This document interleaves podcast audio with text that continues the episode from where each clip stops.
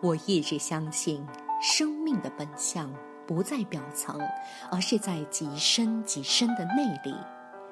它不常显露，是很难用语言文字去清楚形容的质素。我们只能偶尔透过直觉去感知它的存在，像是从灵魂深处隐约传来的呼唤。总是在无法预知的时刻。或是从书页间的一个段落，或是在人生长路上的一处转折，那感动忽然来临，我们心中霎时充满了可能是伴随着刺痛的狂喜，也可能是一种神圣而又甘美的无法言传的站立，恍如有种悲悯从高处对我们俯视，又恍如重逢那消逝已久的美好世界。那生命最初始的对一切美好事物似曾相识的乡愁，是相对妄言，是很可能一说即错的邂逅。因为这感知的直觉也是种很难去界定的东西，我们只知道它是与生俱来的本能，只能被激发，却不能去刻意培养。更不会随着年龄与知识的累积而增长。它是初心，是上苍分配给每一个个体的天赋，是让我们在恰当的时刻能够短暂的参透天机的触觉。有人得到的多，有人得到的少，有人参透的范围很深很广，有人却只分得一处。小小的角落，我想我是属于后者。然而，即使仅只有一处小小的角落，我也常在那难得的时刻忽然来临时，慌乱的不知所措，更不会用言语去清楚形容。非得等到时间慢慢过去，等到自己逐渐安静下来之后。我才可能在灯下用文字来试着为那些已然消逝了的光影造像。我多么希望在不断的衡量、判断与取舍之后，能够找到一种最精确的方式，来表达出这种感动，以及我对于能拥有这种感动的生命的珍惜。这就是我所有的诗以及散文的创作动机。台湾的诗人向明说：“诗人越天真，写出来的诗越可贵。”我深以为然。天真无邪，如夏日出发的芙蓉，可贵的就是那瞬间的饱满与洁净。但是，人生能有几次那样的幸福？只要是不断在成长着的人，心中就会不断的染上尘埃。读诗、写诗，其实就是个体在无可奈何的沉沦中，对洁净饱满的初心的渴望。我逐渐领悟，这渴望本身也能成为诗志。饱经世故之后的我们。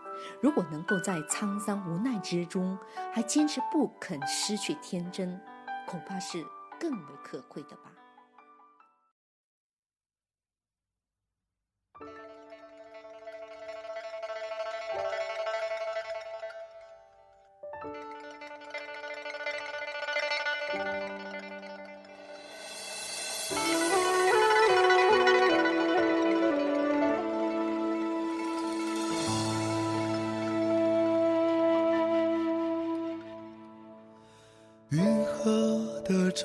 舟楫南来北往，牵着百回过长江。北鼓楼遥望西京都的过往，看不尽满眼风光。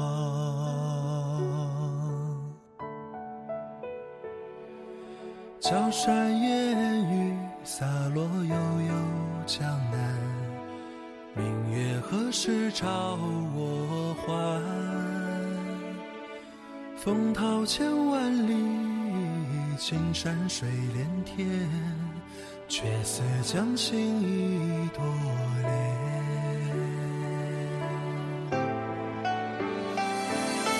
南来的风，东去的水，浮云伴着游子归。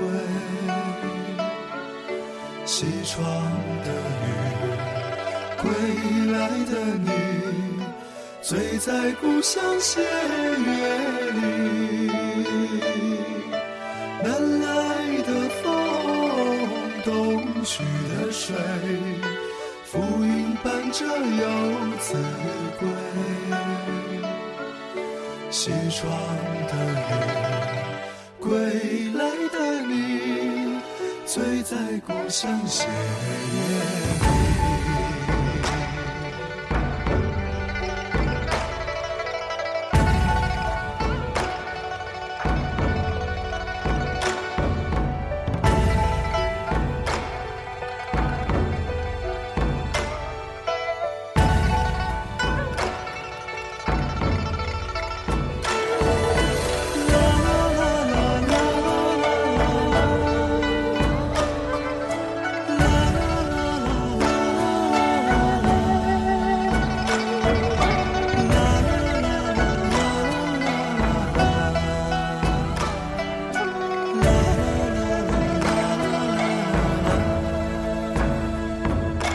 高山烟雨洒落悠悠江南，明月何时照我还？风涛千万里，青山水连天，却似将心一朵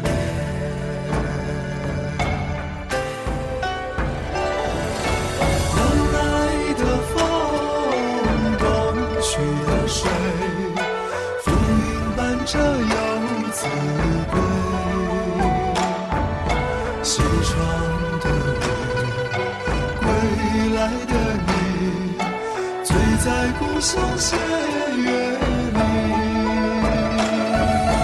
南来的风，东去的水，浮云伴着游子归。西窗的雨，归来的你，醉在故乡